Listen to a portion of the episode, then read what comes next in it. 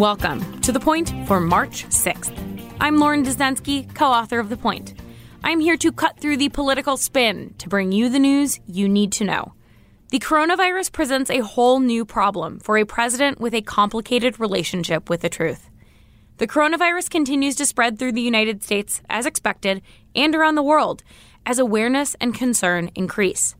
That puts pressure on President Donald Trump to reassure the country, to offer information and guidance about what is happening, what can be done, and what could happen next. But this president's leadership and information on the situation have been inconsistent at best. This week, Trump questioned the World Health Organization's mortality rate for the virus, telling Fox News' Sean Hannity that he thinks the 3.4% mortality rate from the World Health Organization is really a false number adding that it's just his hunch, but he thinks it's much lower. Trump has also repeatedly suggested the U.S. is close to coming up with a vaccine, even though experts say that's still more than a year away.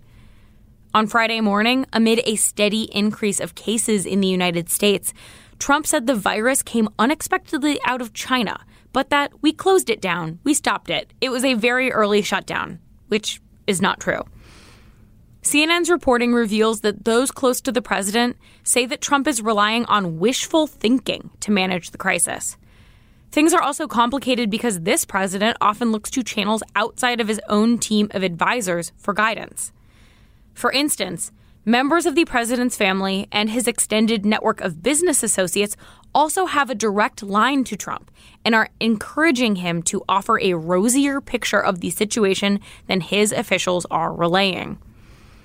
As my colleague Chris Cillizza puts it, the fact that we are getting different messages from the White House's official channels and the president is not, frankly, new.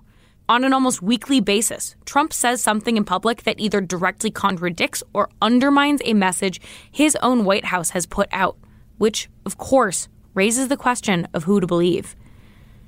Let's get to the point.